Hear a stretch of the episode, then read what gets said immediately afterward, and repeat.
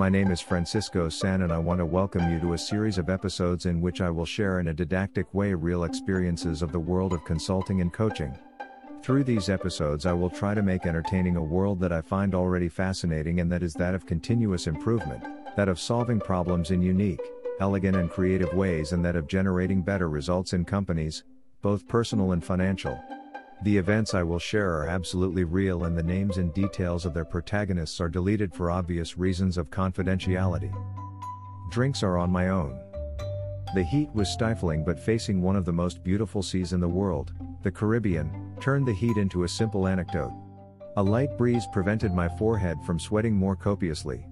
But getting into the air conditioner was sincerely renovating and a real relief. Juan, the owner of the hotel chain I was in to develop an efficiency and cost improvement project, was already waiting in his office. When he saw me, he met me without waiting for me to enter his office and smilingly told me to go to breakfast. I accepted without a glance because the heat discourages, but it does not take away hunger. The previous week we had been making a diagnosis of the operation of several of his hotels and, therefore, I asked for a meeting to share some areas of opportunity that we had already identified. The aim of the meeting was to raise John's awareness of the actions he would certainly have to take. Actions and decisions. We sat down for breakfast at a somewhat private table, and before I didn't even see the menu, he strongly recommended that I order the puntas of filet at Chipotle, a kind of Mexican chili certainly spicy and exclusively delicious. I had already eaten steak puntas in the past and I really enjoyed this curious dish of Mexican cuisine. It is curious about the ingredients and is curious because in Mexico it is consumed at breakfast, even though it contains meat.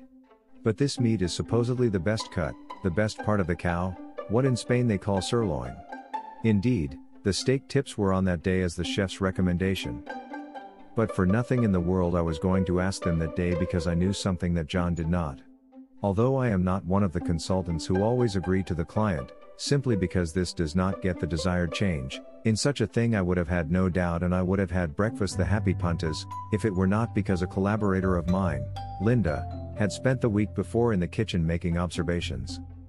Linda, a very observant and vegetarian, found that they only put in the chef's suggestions the steak puntas when they already had enough filet meat spoiled or almost spoiled, decaying, come on. I had described boxes containing the leftover meat of the week with indescribable colors and being a feast of the numerous flies that abound in the Mexican Caribbean. That meat was the main ingredient of the very famous puntas, which, since the dish is very spicy and seasoned, it is difficult to detect the rot of the meat in question. I was debating between preventing Juan, my client, and of course myself, from eating the blissful puntas, although I knew that that could make my client feel bad and spoil the excellent relationship we had up to that moment, or letting him enjoy such an exquisite dish, which he had eaten for years without apparent harm and I, alleging some strange reason such as lack of hunger for example, ask for something else.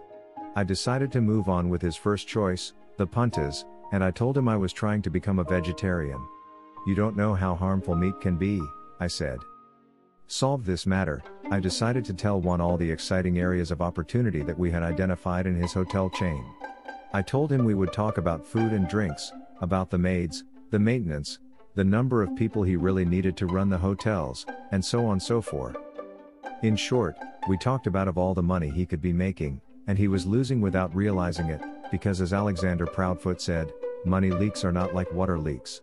Since the first ones do not sound, they never get fixed while the ones of water, drop by drop, end up getting fed up until we do something. What I shared with you that morning was fascinating, as it would be for all the enthusiasts of continuous improvement. But his most enthusiastic reaction was when I told him how we could solve once and for all losses in his bars and restaurants due to employee theft and without any technological solution or any extra security personnel. That morning I would reveal a secret of control of the food and beverage departments that I learned years ago from a former and admired boss, Bill Bishop, which was a virtually unknown secret, common sense, and extremely effective business administration rule. But for knowing this we must wait until next week.